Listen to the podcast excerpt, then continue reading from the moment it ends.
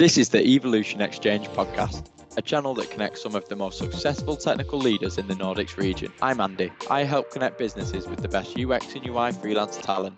And today, I'm your host. Okay, and welcome to another installment of the Evolution Exchange podcast. Very exciting topic today. We're going to be talking about the challenges of recruitment within gaming. So it's one that I've been wanting to talk about for a while, and we've got a lot of great guests on here. So we've got Karima, who's going to be a future TA manager at Star Stable, going into the role in a couple of weeks. John, who's a TA manager at Next Games. Sebastian, who's a talent and rewards partner at Ubisoft Stockholm. And Alexandra, who's a recruitment lead at Tactile Games. So like I said, we're going to be talking about the challenges and recruitment within gaming. And like we always do, our guests have provided some questions for us. So we're going to discuss a lot of interesting topics today. But let's first start off with some introductions. So Karima, would you like to kick us off first with your introduction, please? Yeah, absolutely. So yes, as mentioned, my name's Karima, and it's super fun to be part of this conversation with you all. It's actually my first time ever doing a podcast. But yeah, a little bit about me. So I kind of joined the tech scene in Stockholm when I moved to Stockholm in 2013, first starting my journey at Klarna. And then I joined King, the makers of Candy Crush. And after that, Avalanche Studios Group, who do more online PC and console games like Just Cause, Mad Max. And now I'm actually at Lifesum. So they're more in health tech. And as you mentioned, I'll be joining Star Stable in a few weeks as head of talent, which I'm super excited about. So yeah, I'll be taking a few examples from all my experiences from the companies that I've been at. Yeah, fantastic. Wealth of experience and some fantastic companies as well. So really interested. Mm-hmm. Great to have you on, Karima. Thank you. Thank you. John, let's come to you then. Great to be here. So my name is John Nylund, and currently working as the talent acquisition manager or lead for Next Games. Been working with Next Games for pretty much 2 years now, managing everything in regard to recruitment. So anything that touches recruitment that falls on my table. So a range of different things, and been quite exciting to see that. Before coming to Next Games, I was working for Unity as a senior recruiter there. And prior to that, I have quite a varied background working for the agency side. So actually being country lead for a couple of agencies, and also working within the tech recruitment scene since 2008. So a bit of a background in recruitment, to put it that way. But actually the first time I worked for a gaming company was back in 2005 when I joined Rovio, more in their sales department. Mm-hmm. Very different studio at that time, but it was a fun time, and kind of happy to be back in the industry again. Fantastic. Thank you very much, John. Again, thank you for being here. Sebastian, let's come to you then, please. Yep. Thanks, Andrew. So as you shared in the beginning, I work with talent acquisition and rewards for Ubisoft Stockholm. And that's been quite a recent role since January of this year. Before that, I was working with Massive Entertainment, which is another Ubisoft studio in Malmo. And they have titles like The Division, Avatar, and a Star Wars game to come as well. And before I got involved in games, I had a sourcing search role within life science. And then before that, it was more high volume recruitment for an American company that did outsourcing. But yeah, excited to see the topics that we get onto today. Yeah, brilliant. And I'm very excited for that Star Wars release game, by the way, and the Avatar game. Me too. Alexandra, last but not least, please can you give us your introduction? Yeah, thanks for having me. So I'm Alex. I'm a recruiting lead here at the Tactile Games in Denmark, surprisingly sunny Copenhagen. I've been at Tactile for almost a year, and then previously I worked at Unity as a senior technical recruiter. And generally, my background is in technical recruitment, previously in IT consultancy as well, and also a little bit of an agency. In my free time currently, I'm also co-organizing Nordic Game Jam. So that's also super, super exciting stuff. Yeah, happy to be here. Amazing. Thank you very much. Thank you all of you. Some great introductions. Okay, so we've established a bit of a context for all our guests today. and we're going to go straight into our first topic, which is going to come from Karima. So Karima, please could you kick us off with the first question then? Absolutely. So yeah, so my question is how hiring kind of or focusing on hiring more remote consultants during the pandemic has changed the way we work with employer brand and our sourcing strategies. And kind of to elaborate on that, it kind of feels like, you know, the pandemic has kind of unlocked a few challenges in the different kind of or changed the way that candidates experience, you know, the hiring processes, but also kind of the sense of belonging and how do we kind of translate and frame our EVP and employer branding strategy around a more remote and distributed workforce. Mm. Yeah, I mean, really interesting question. How you guys have worked with that. Yeah. Yeah, absolutely. And obviously the pandemic being very relevant and it's going to come up a lot, I imagine, in this episode today. And I know John's question relates to that as well. So try and keep it more on, you know, the remote consultants type of role then. John, what are your first initial thoughts on that?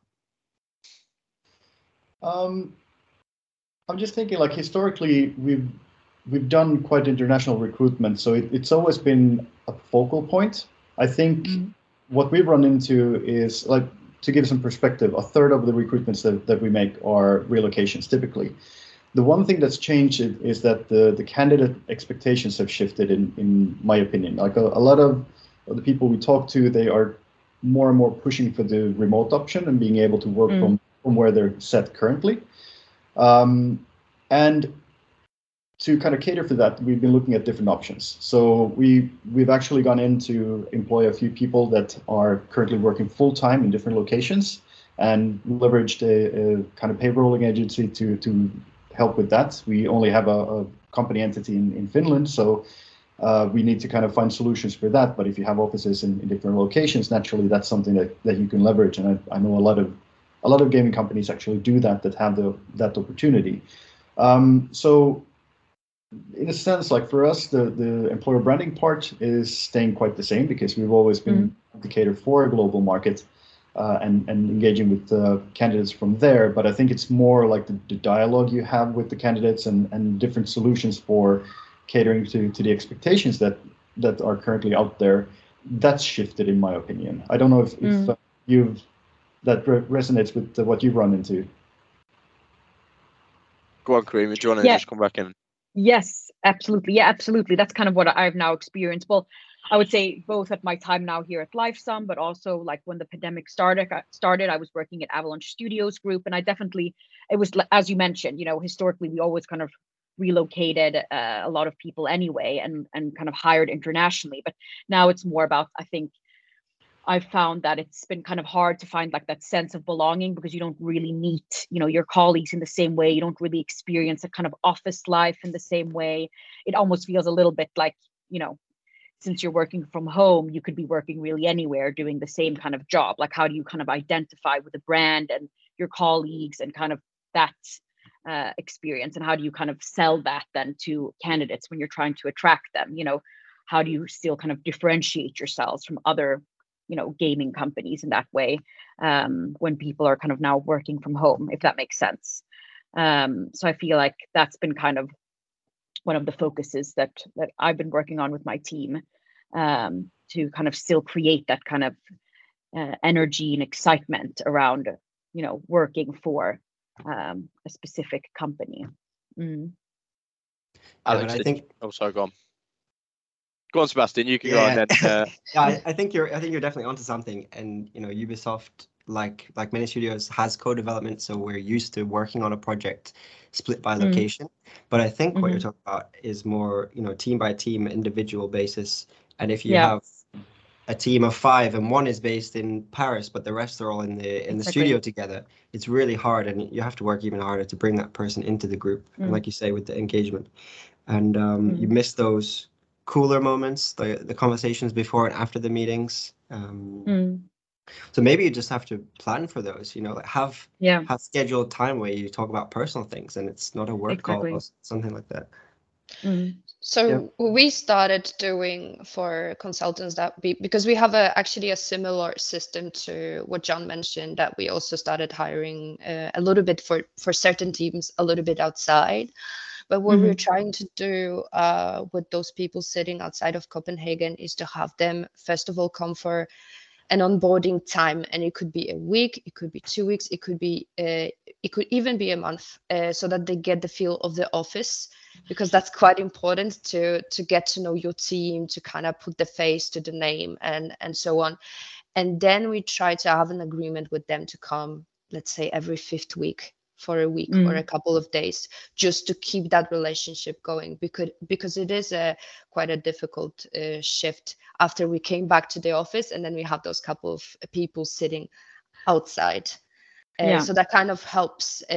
But then from the employer branding perspective, then I think the effort is also on our side to be able to maybe share some insights from the office, to be able to share the culture, to have maybe more material such as videos, such as guides on Copenhagen and things like that make people feel home a little bit more, even though they maybe sit outside of the given location, so that they maybe are more likely to apply for the role, right? Because we also are talking about engaging talent as well, so that's I guess would be my thoughts on this one.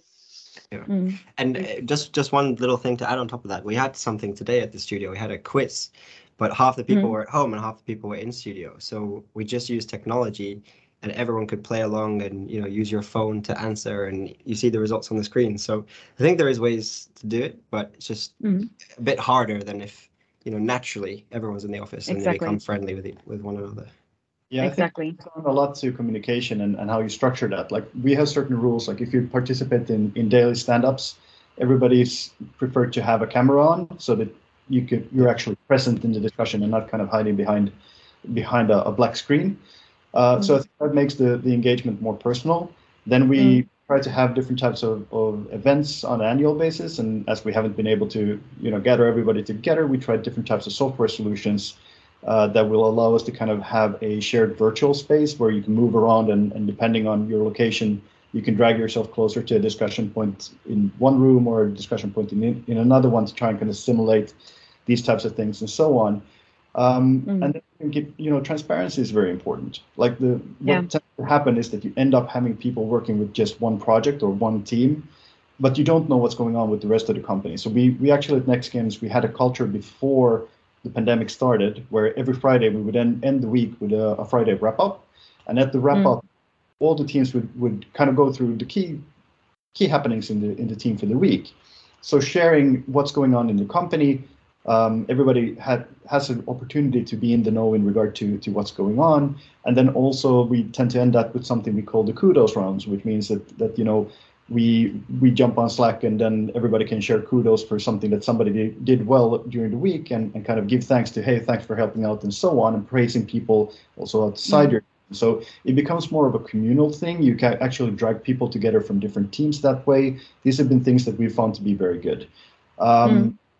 And then I think, you know, I think the company values and the culture, that actually becomes very, very relevant in this circumstance. Like how you treat people, or what the kind of core rules of engagement are. Like we have the 3 C's, like caring, curiosity, and courage, and that trickles through everything that we do, and the caring part has been very, very important. Like just as mentioned, giving space for that one extra conversation of, hey, how are you doing, by the way, today? Like, is everything good? And so on, and creating a little bit of space and a culture for that type of interaction.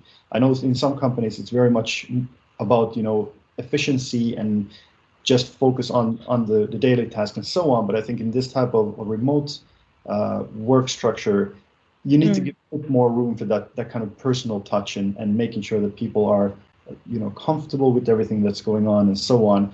Because to be honest, I think a lot of people have been struggling just with the day-to-day and maybe being away from their family, away from their you know, friends and things like that. They're not unable to travel where they might want to go and so on.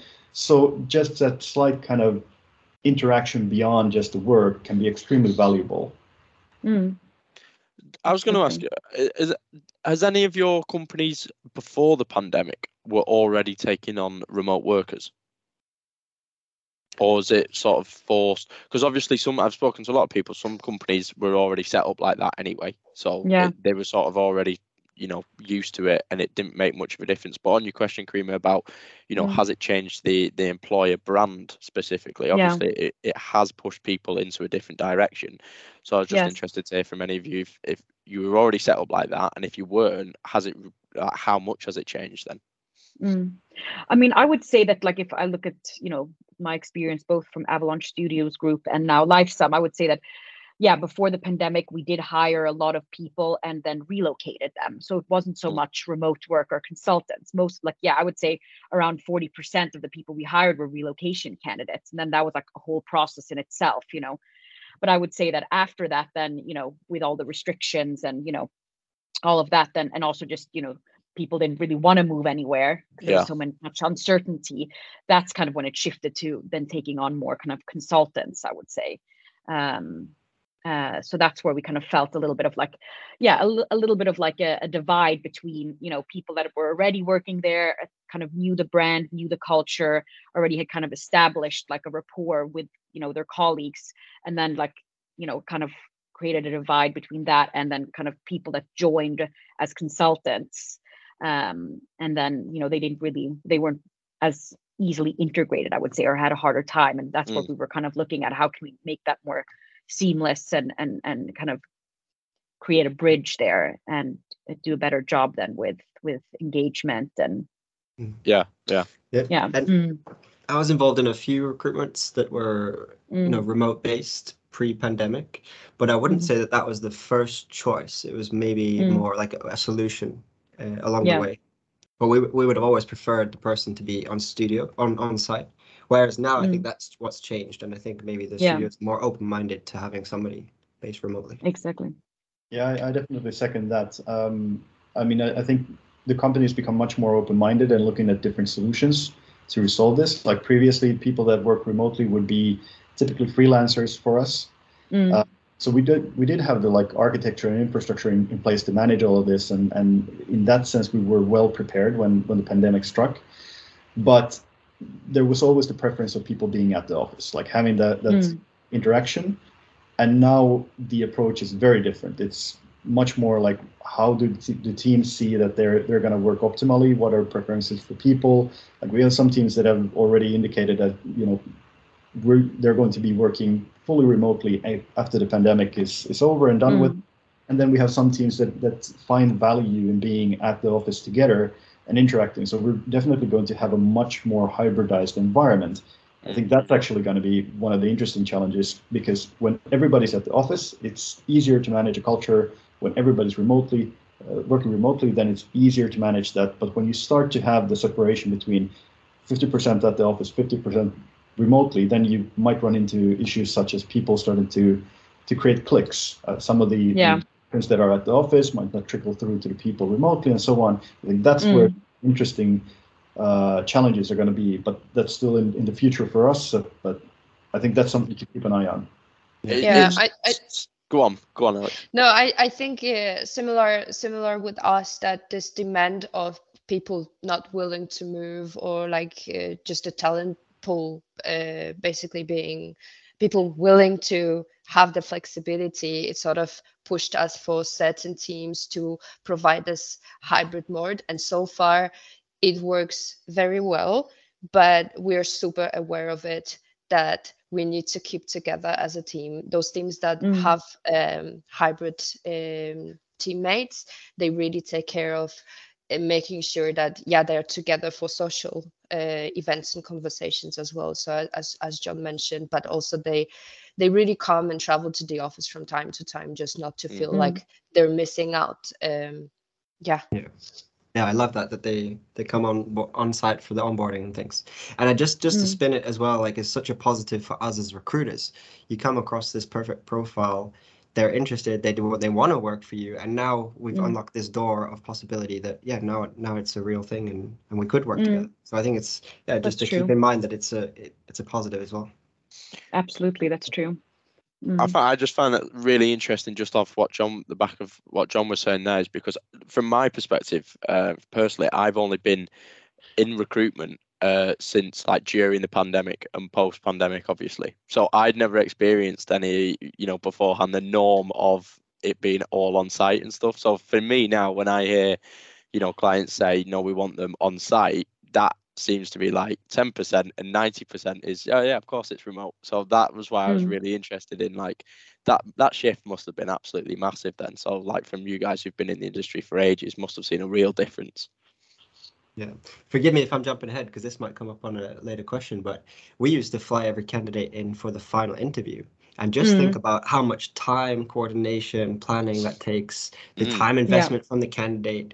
And, you know, that has pros and cons if you remove it from the process. But yeah, other things. Exactly. To think about. On that subject matter, out of curiosity, how often would a candidate be like that? That's something that we also did, but, you know, pre-pandemic and so on. But how often a candidate that gets to that stage in the process, how often would they actually drop out? Like, how often would that meeting end up resulting in a decision that you're not going to extend an offer to them? Just out of curiosity, if you feel comfortable sharing that. Yeah, I don't think I can share the exact, I don't know the exact percentage, but it's very low. Yeah, we would have, you know, the pre qualification, make sure that the tech skills are there or whatever craft skills are needed. There's already been a personal interview, so it's more, it's as much for the candidate as it is for us. It's to spend a day together. You know, what's the city like? What's the team like? Let's go for lunch, and how do we have things in common? And you know, can we add something to each other's lives and the team? So I think it was more a rubber stamp, but the decision had kind of already been made. Yeah, exactly. I'm completely, yeah, that was this. Yeah. Sorry, go ahead. Yeah, I'm completely of the same opinion. It's more like a you know, introduction and opportunity for the candidate to see everything and so on. But I'm really, like, it's a huge investment in regard to time, finances, and so on. And what actually would be very interesting to get a bit of a analysis done on is, how much would that actually impact the candidate's decision making? Like, you know, if they're already committed to come to the office, they're already pushed through the process quite far. Like, I think that's one of these kind of employer brand factors that you know, Karina, you were talking about. Like, will that type of process continue after the pandemic, or is there a lesson learned that maybe that's not necessary? Maybe we can be more efficient and skip that part and not commit a lot of time from the teams and so on. But, you know, that's interesting perspective to get from you guys. I really think that there is not really a rule on that, because I feel like in many cases, especially when people have families, they really want to go and visit the city and see the office and see the atmosphere, see how the work-life balance is, how the colleagues are. I feel like the more people are sort of rooted in their current location, they want to come and visit and see where they're gonna be relocating to. And I feel like there are also types of candidates who are just accepting on the spots, and they say, I don't need it, I moved countries so many times that I don't even, you know, I trust you guys. Yeah. And I can speak to that because I've been that candidate. The first time I left my home country, I moved to Portugal. I'd never even been there on holiday. And I was like, yeah, let's go. Whereas nowadays, maybe if an opportunity came along, I might be more cautious. So it also, I think it also changes, you know, your time in your career as well. Well, Karima, I'm just going to come to you. Sorry, John, I'm just going to come to you, Karima, just to sort of round off, you know, your thoughts after it's your question, because I'm cautious of time, and I know we could spend about 20 minutes on each question. So before we move on to the next question, Karima, do you want to just sort of, you know, round up your thoughts, since it was your official, like, your first question? Sorry. Yeah, no, really interesting input. So thank you so much for you know, everyone's ideas and sharing, you know, what you've been doing as well. And I definitely would say that it's, you know, I can relate to that. I think it's very similar, you know, at where I'm working today and what I've also experienced. So yeah, definitely a lot of good takeaways. And I think, yeah, I think it is a bit of like a, you know, work in progress. I guess we'll see how it goes, you know, how it continues with both remote work, how that kind of continues to transition into, kind of the normal way of working and how we kind of adapt, our employer branding strategies and all of that, as we continue the journey into this new normal or whatever it's called. But yeah, very, very good input from everyone. Yeah, no, great first question as well. Okay, well, we'll move it on a little bit. And I mean, it does sort of relate to the sort of pandemic as well, because it's going to come from John. So John, please, could you give us the second question of the day? Yeah, no, the thing that I'm interested to kind of maybe hear a little bit of thoughts on is that with the pandemic, with the difference in the remote working setup and that we just spoken about and so on, the one thing that I feel I've been running into is that there's a shift in regard to like competitiveness in salaries and packages that we can offer to people from different locations. To give you a little bit of context, for instance, we've been looking for backend engineers and scouring different markets and so on, and I've done a little bit of analysis and run into, for instance, if you look at Poland, it seems that the people that we're after there, they're no longer employed by the companies. They're all freelancers and they're all working for companies outside of Poland that are paying high dollars. Meaning that we're suddenly in a situation where a market where we would have been able to present a competitive package, we're outcompeted. The same is I've run into in Ukraine, and this was pre the current situation, but there we had certain people that we talked to and they were coming back saying, look,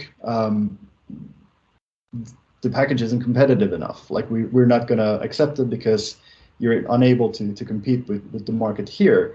I've seen that, for instance, certain cities in Russia have become extremely well paid. Well, I think that situation might now have shifted, but let's not get into those details right now. But I mean, I'm just curious to hear, have you run into a similar type of situation, and have you like recognized it's across the border in regard to, independent of roles, or are there specific roles that are more impacted? From my perspective, a few ones are user acquisition, engineering. Those are some that are pretty, have shifted in my opinion, and then game design, especially on some specialist areas like monetization and so such systems. Those have been quite challenging. But what are your takes on that? I would add on top the producers. I felt very similar about producers, and I share the sentiment very much, and I think it is caused by the global hiring and not matching the markets, but matching internal benchmarking that companies have, for example, in the US maybe. In Poland, I think there was also a shift in tax. So a lot of people decided to have their own companies to pay less tax, but also the market became very competitive. And yes. Yeah. And I mean, one thing that I think also factors in is that with the pandemic, a truly global market has opened up. Like companies have shifted to a more open perception of, can we use outside resources? Can we look at different markets? And if they are freelancers, maybe we can sign them on to work on these projects. And for instance, if you look at the US market, if you go to New York, if you go to San Francisco, these are cities with extremely high, employment costs. So for them, top dollar for somebody in Europe or Asia or something like this, it's a steal because they get really competent people for extremely cheap in their opinion, although they're paying up far beyond, market top market value in the markets that the people are working from. Yeah. Like this is my sentiment to what's impacted this. Yeah. But how do you think, like now with companies going back more to the office and so on, do you think that this will kind of balance out, or is this with us to stay? Yeah, I think it's really interesting as well because, just a few short years ago, a back-end programmer working in San Francisco compared to a back-end programmer working in Pune, India, you would happily accept, those salaries will be different. There's a different cost of living. But, how amazing could it be to predict into the future that you do have these global salaries everywhere and that the level of general life comes up in all the, all these other countries. So I'll just say that as a super general point. But yeah, of course, you know, the landscape's more competitive. It's harder to source from where has previously been good spots that we knew we could get candidates. And maybe it will balance out. Maybe same thing with the previous question with remote. Maybe that's more of a hot topic right now, but that could also even out as time goes on. And people want to be working, you know, in person. Exactly.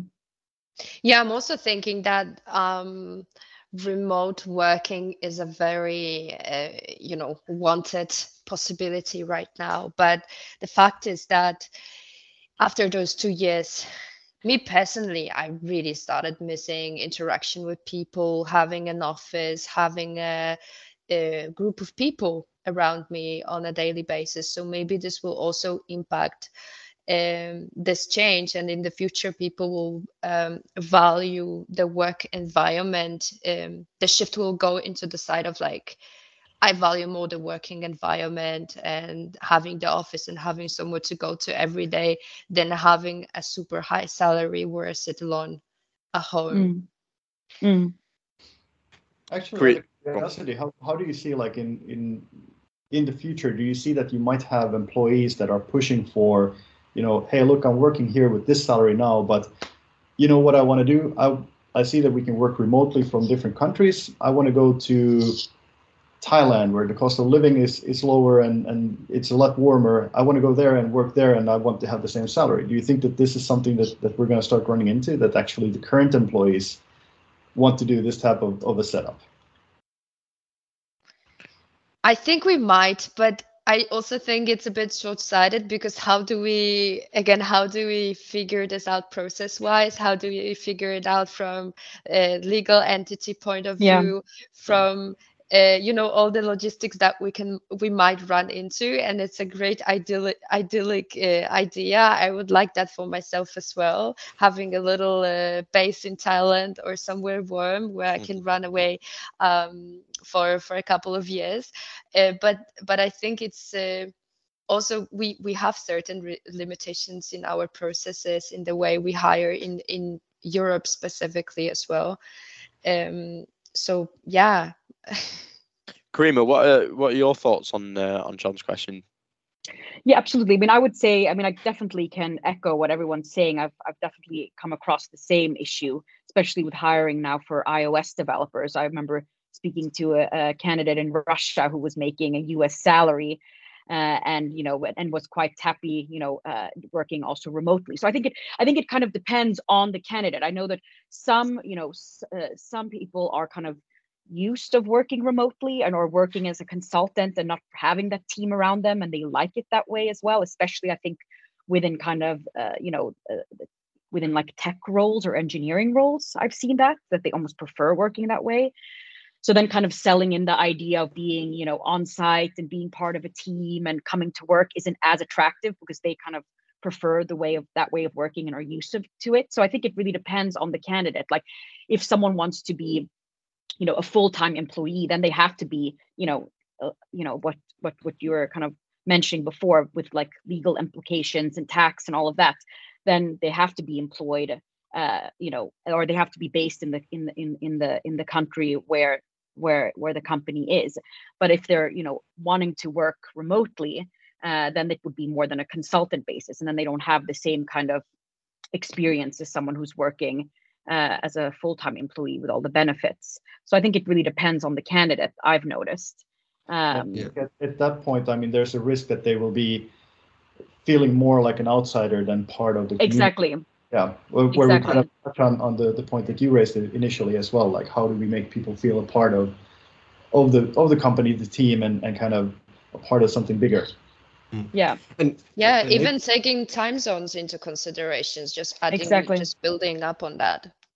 Yeah, actually, regarding time zones, like we have people that are working remotely for us at the moment, but we've set the kind of, for us, the guidelines that it needs to be plus-minus 3 hours from our Helsinki time, thus making sure that, you know, we can have a scheduling setup that should work for most people without causing any kind of issues for running their day to day. Then we have, of course, very flexible working hours around that, but that's one way that we try to kind of make sure that we can have people join the right meetings when needed and so on, without having to do that in the middle of the night. Exactly. So like I think having certain guidelines and principles is also something that, you know, you just need to decide upon. Like, how do we work around this? And the clearer they are, the easier it's going to be to communicate to people and, you know, let them know that there's a structure for this and a policy and a way that we work. And if they're looking to become an outlier to that, then we'll have a discussion about that and see kind of how we agree on those details. But I think it gives a bit of it gives a sense of security also, if you have, you know, clear guidelines that things look thought through, essentially. Yeah, again, fantastic question, John. And we're going to have to move it on again. Otherwise, we'll be here till 6:30, I think. So we'll move on to the third question, which is going to come from Sebastian. So, Sebastian, please, could you give us your question then? Yeah, so I condensed it slightly. And I'm curious, you know, what rewards do people in game development value the most now? And I think this is a great link from the previous question, because the question was, you know, about salary. And more, or to bring it back to the beginning, not many people move their whole life to a different country just for the salary. So it's not necessarily the salary that they're moving for. It's the project, it's the you know, the way of life, the quality of life, the culture at the company. So these are the things that I'm interested in, and just to see if the three of you have seen a shift in that when you're speaking with candidates and screening, things like that. Who wants to kick us off with that then? Karima? So I mean, in terms of salary, I would say, I mean, I would actually say, for me, what I've realized is that now I think more and more people are kind of changing jobs more because they feel like the pandemic has kind of shifted their career progression and career opportunities at their current company. So they feel like there's not that much of like a you know, there's not so much, or there's a lack of process when it comes to a development plan. So I've seen that a lot of people are changing companies because of that. And then otherwise, it's also because of like talent mobility. They feel like it's easy to find a new job because there's so many, you know, possibilities now, and or so many open opportunities around the world. You don't have to just find a job, you know, where you're located. And they don't feel as connected to their employees. So what I've found is that it's a lot around like career development and more like a sense of how do you want to say, yeah, like culture. I would say that I've found that people are looking for, not as much with salary actually, except for, as you mentioned, now the peak in salary when it comes to like hiring remote workers or consultants. But if I'm hiring like in the local market, I would say it's more based on those two factors. Yes, and then to build on that, I would say people with families, especially, they look for some additional benefits that could help them maintain their work-life balance. Additional holiday benefit is, for example, really nice. Some additional maternity, paternity leaves, for example, I would say as well. But it's sort of connected to this culture of like, not only you have an impact in your project and you can develop, and there is a lot of conversations around it during the recruitment process. I would say even more than before, it's like a two-sided conversation of what I could bring, but also what we could offer you on your day-to-day and within also the next possibly years. And then, and then looking at how they can spend time with their families and how we could support them in that. Yeah, those are really good points. I mean, for me, what I'm noticing is that people are putting more emphasis on the whole working location thing. Like what's around the working at the office. Can I work remotely? I think I mentioned previously, like there's a lot more push in regard to, do I have to relocate or can I work remotely from a different country for you? Like what's the setup in regard to that? So I think that's kind of raising it a little bit more. But I think then the kind of working culture, the work-life balance, these are things that I tend to run into quite a bit. People are very interested still in regard to personal development. How does the company support personal development? Like what are the practices, the budgets, the ways of you know, providing training for different things and so on. So you know, there's a lot of the same things that there was pre-pandemic that people are focusing on, but then maybe some things like the you know, flexibility at work, work-life balance, and then I would say, like, you know, the discussion for us, well, Finland is known for good schools and so on, so that's still a very solid argument for people to kind of look at the Finnish market, because they might be in that stage of life that brings an added value to them. So I think it's very personal as well, but I think it's also role dependent. Like from an engineering perspective, our engineering team has basically told us that, you know, post-pandemic, they're 100% fine with everybody working remotely, off-premise. They can do that work; it's fine, and they're everyone's very comfortable with that. So I think that's quite clear. And then you have other teams that are very, for them, the kind of personal contact is much more important. So I think it might end up being more specific to roles, what type of things they're going to be looking after. But the flexibility of work and you know, what it's like to work and what the work practices are becoming more frequently asked questions. And then I think clarity in regard to what you're going to be working on has also become a much bigger thing, because when you don't meet the people in person, the interview rounds are held out by video, then I've noted that like being able to really explain the why you're hiring that person is becoming more and more important. Like they're very interested in regard to the projects. And here I would second the fact that people are running after the projects a lot more frequently these days, it seems. Like they get the one project done and then they look around, kind of shop the market to see if there's something more interesting out there, and are not as connected to the company emotionally, maybe because you've been sitting at home for 2 years. So I can kind of understand that psychology there. So yeah, those things are like the importance of the project and the value of the work that you do, and the clarity of like why you're doing that work is also something that needs to be focused more on. Exactly. And I've also found like a lot of people a lot of candidates that I speak to also feel like now it's become more important for them to really find a job where they feel like they, you know, where they can really make an impact. So, you know, what you were saying, but also that it's like something meaningful to them, something that they can personally connect with, you know, something that feels like it's like for a bigger purpose, even in that sense. So I found that it's also become more important for the candidates that I speak to. Yeah, and it might also be because of the fact that people are at home now all the time, that they've reflected more in a way. I don't know. Yeah, also from the number of opportunities. So you kind of choose what's closer to your ambitions, what's closer to this type of tech you've been learning to do, but you didn't have an opportunity to. Exactly. Go on, Sebastian, what were you going to say? Yeah, I was just gonna, you know, add on that, like people maybe now more than ever find purpose in their work, more so than other parts of their life, and I've seen that as well. Yeah. Do you think that's directly from the last 2 years? I think maybe it's multiple things, of course, but probably time to reflect in the last 2 years. But also maybe it's a generational thing. I don't have any evidence for this, but yeah, maybe more of the young people want purpose from their work. That's true. Yeah, that's an interesting take on that. Well, go on, Sebastian, since it was your question again, so give us, you know, round up your thoughts after hearing, you know, from the other guests there, and you know what you've sort of taken out of that.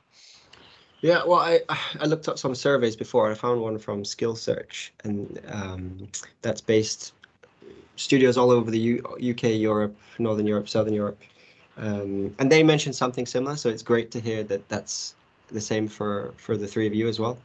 So it sounds like the pros people look for more than ever is development culture, better work-life balance. The clarity, I think that was a really good point from John, you know, like not necessarily even the project itself, but, you know, the details of the project and what you're getting into. So that was really, really great stuff. Thank you. Yeah, brilliant. No, thank you very much. It was a great question. Okay, we're on to our fourth question already. Time absolutely flying. So, Alex, you give us our last question of the day then, please. Yeah, it also ties quite well to what we mentioned about, you know, shortage of talent a little bit for different reasons. But it's definitely something we are approaching, just stating the obvious. And at the same time, everything is so fast-paced, especially in the gaming industry, that our almost only focus is engaging seniors, already experienced candidates. So what that results in is that I know even from some personal examples that there is a lot of students or fresh graduates that give up their career in gaming because it's so difficult to get in.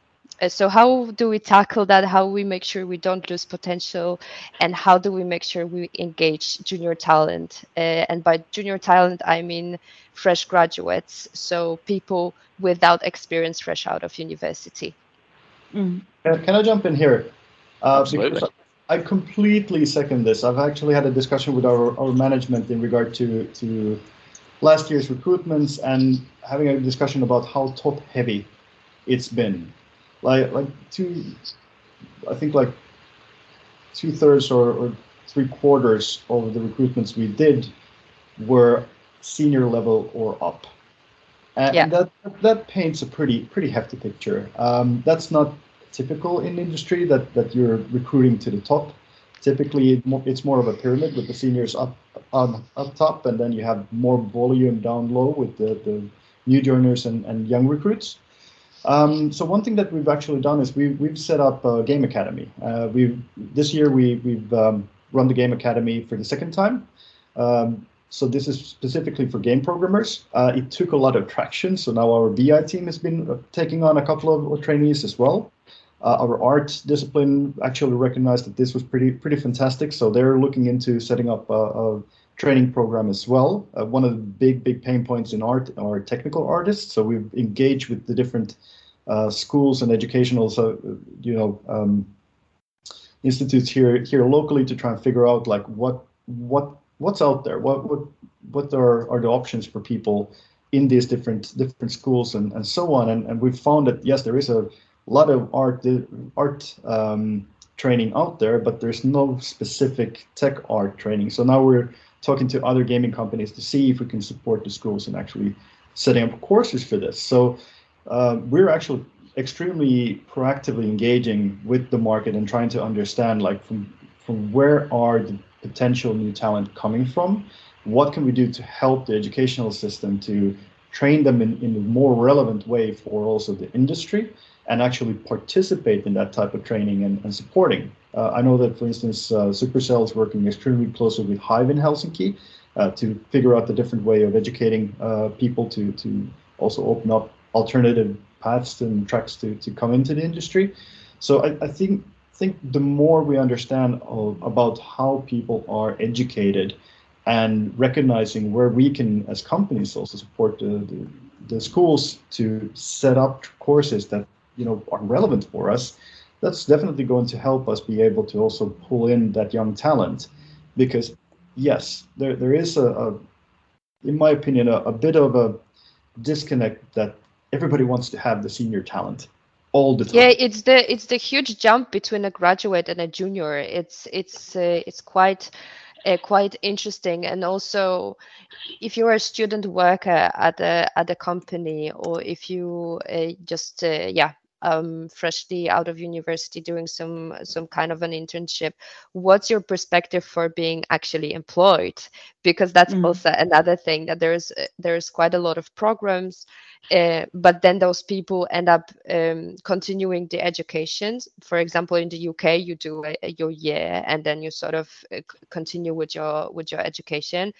And then you're somewhat being forgotten oftentimes. So how do we make sure that we actually continue and we actually hire those people? This is an interesting bit of perspective. The program we did, we took in 8 trainees, and we've actually just made a decision to permanently employ 6 of them. Amazing. So it is a commitment, and of course it does tie into, well, let's be honest, the gaming industry is a volatile in the sense that sometimes it's hit and miss, and it might be very hard to know you know, the headcount requirements for the next, you know, what are we going to need in the next 3 months? So, you know, I think the trainee program is great because it gives an opportunity for these young talents to come in, learn, get a bit of experience, get a bit of knowledge. They also get a reference pool. Like if they then apply for other companies, you know, we can function as references and say, you know, hey, they did good. We can highly recommend them. We just didn't have space for them at that point in time. So that's another added benefit of having this, like just giving an opportunity to get the foot in the door. But at the end of the day, you know, preferably there should be also a commitment to try and recruit a certain amount of people that run through these training courses, because it's also a big investment for the companies as well. So when we set those up, we do tend to try and have you know, our plan in place, how we might be able to recruit from the tracks as well. Yeah, exactly. And actually, I would say actually the great thing in at least here in Sweden, we have a lot of vocational universities. So they have one in Stockholm called Future Games. They also have one called Playground Squad and Game Assembly down in Malmö. And those are basically, yeah, like game educations. So it's for, you know, for students that want to learn how to do, you know, game design, animation, you know, art, all of that. And actually, during my time at Avalanche Studios Group, I was actually part of the board of education there. So what they did was each school kind of invited people from the industry. So from, you know, from DICE, from Ubisoft, from, you know, all different game studios to kind of represent what it is that, you know, as a game studio, what is it that we're looking for, you know? What's the kind of talent that we feel is missing? You know, is it VFX? Is it, you know, a specific, you know, is it a specific type of programming? And we kind of would give our input as well on like, what are the kind of industry needs? But at the same time, we were also like then in contact with the students from the school. So what they did was the school, they would like put together these kind of game projects. So the students would create a game at the end of their semester, which then we would come and actually try out. And then they had like meet and greets where the students then would actually basically, you know, run us through their portfolios and also show us what their contribution was in these kind of game, in these game projects that they did together with their fellow students, and then they would apply for. Then kind of like the internship period would start. So then we would kind of look at you know, the students that we were most interested in. They got a chance to meet us. Sometimes we would do studio visits, or we would even have like guest teachers from, you know, from Avalanche Studios Group go and talk to the students about, you know, animation or programming. And that was a really good way to kind of build that bridge between, you know, like you said, young talent, interns, and also kind of really get them excited and show them that there is a possibility. And then also there, we also kind of had that commitment there that we would take on somewhere between 10 to 20 interns. And then, like you said, I think each company has their own strategy of working with interns. I think it's really important that if you take on an intern, that they really are an integral part of the team and that they're really, you know, adding value and really learning. And then we would, of course, try to give them then, you know, entry-level position at the end of their internship.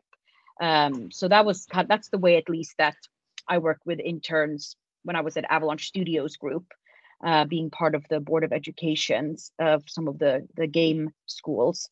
And yeah, I hope to do the same as well then when I start at Star Stable. But that's definitely was really, really cool to see how many people are interested in learning how to.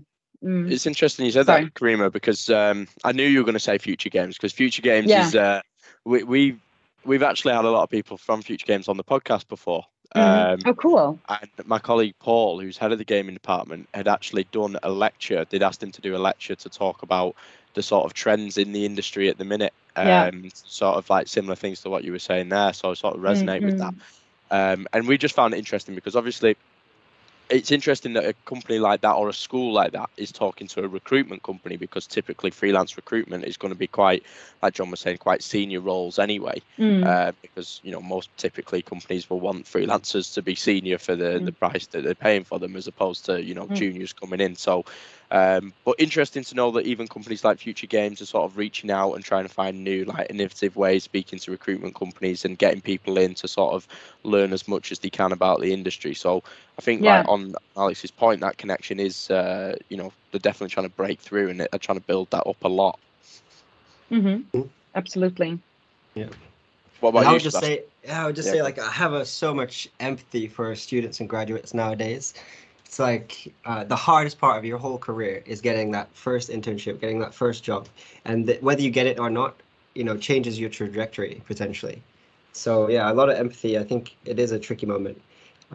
But this is probably an area that Massive did really well. So Massive was growing a lot over the last 4 or 5 years. We went from a 1 game project studio to 2 AAA projects. And we took on a lot of interns from the Gaming Assembly, which is a school in Malmo. What was really cool there is that we would have volunteers from the studio go in and give these guest lectures. The course was, I wouldn't say tailored, but it was, you know, they consulted with us on what kind of skills were needed, so they were best prepared for the workplace. And then when they did internships at Massive, you know, they'd be learning how to use the tools and how to work in whatever craft it was, but their efforts, their things that they learned along the way would actually make it into the game. So they got, you know, a real piece of credit from their internship as well. So yeah, my advice would be to anybody that wants to get in games, try and specialize and get specialized education from a gaming school. Because if you think back 10 years ago, you know, the way in was working QA. So now there is at least these opportunities and the specialist education that you can get. Yes, absolutely. Absolutely. And I know that they also had a few meetups. I know, like, at least before the pandemic, they had like a organization called Dataspelsbranschen, and they would do like an introduction to the game industry day where, you know, the studios would like, you know, we would all like, you know, meet up and have like a booth, and then people who were interested in entering the game industry would kind of come and, you know, speak to us. And often it was young people that were interested, you know, in trying to get tips and, you know, how to get into the industry. So I think it could also be interesting to see what kind of, you know, communities or what kind of organizations also support this as well. So I know there were a few here in Stockholm that really tried to focus on that specifically, because as you said, there is kind of, senior talent is hard to find. So I think it is good to look at the young talent that's up and coming, especially because I think I've also seen with the game educations as well, is that they also put a lot of focus on diversity. So one of their main goals was to, you know, try to have like a good gender split between, you know, male and female students. So when they do their entrance and, you know, when they accept students into their program, they really try to focus on that part as well, to get more women in the game industry as well from a kind of early age, which is also quite interesting. Yeah, and that's a really good point, because I'm really happy to see that, you know, the industry is becoming much more diverse in all models. So I think it's a bit of a time question as well. Like when that generation hits the market properly, diversity question is going to start to kind of resolve itself. Like right now, that's a high priority for us to make sure that, like, we take diversity into consideration and you know, mindful of that in recruitment. So, you know, it's really nice to see that the kind of upcomers are starting to resolve that already just by themselves. But that's also a topic that we talk with the schools and educational tracks to make sure that is, you know, on their radar as well. Exactly. Yeah, fantastic question. Alex, do you want to sort of just round off your thoughts before we wrap up? Yeah, no, thank you so much. And it's also very good to hear that it's sort of, it's something that is a visible topic for studios, and that there are some actions taken. So that's a bit of a message to the graduates that there are options and there are possibilities. We also do some workshops at the technical universities on how to build your CV so that you can be noticed by a recruiter, how to build out your portfolio, how to interview for the first time. So we're also trying to coach a little bit, because sometimes, there is just this one thing missing. To get that first interview and then to get in. But thank you so much for all your thoughts. No, it's a brilliant question. And we've had four brilliant questions. But that takes us to the end of the podcast. It's gone very quickly, but some absolute brilliant discussion. And thank you all for your participation and involvement and obviously providing the questions. So I hope it's been, well, I'm sure it has been a good listen for all the audience out there, but I thoroughly enjoyed it. So I'll take this time to say thank you to Karima, to John, to Sebastian and Alex for your participation today. And if anyone else does want to join on the podcast, please just feel free to reach out to me on LinkedIn. But until then, we will see you next time.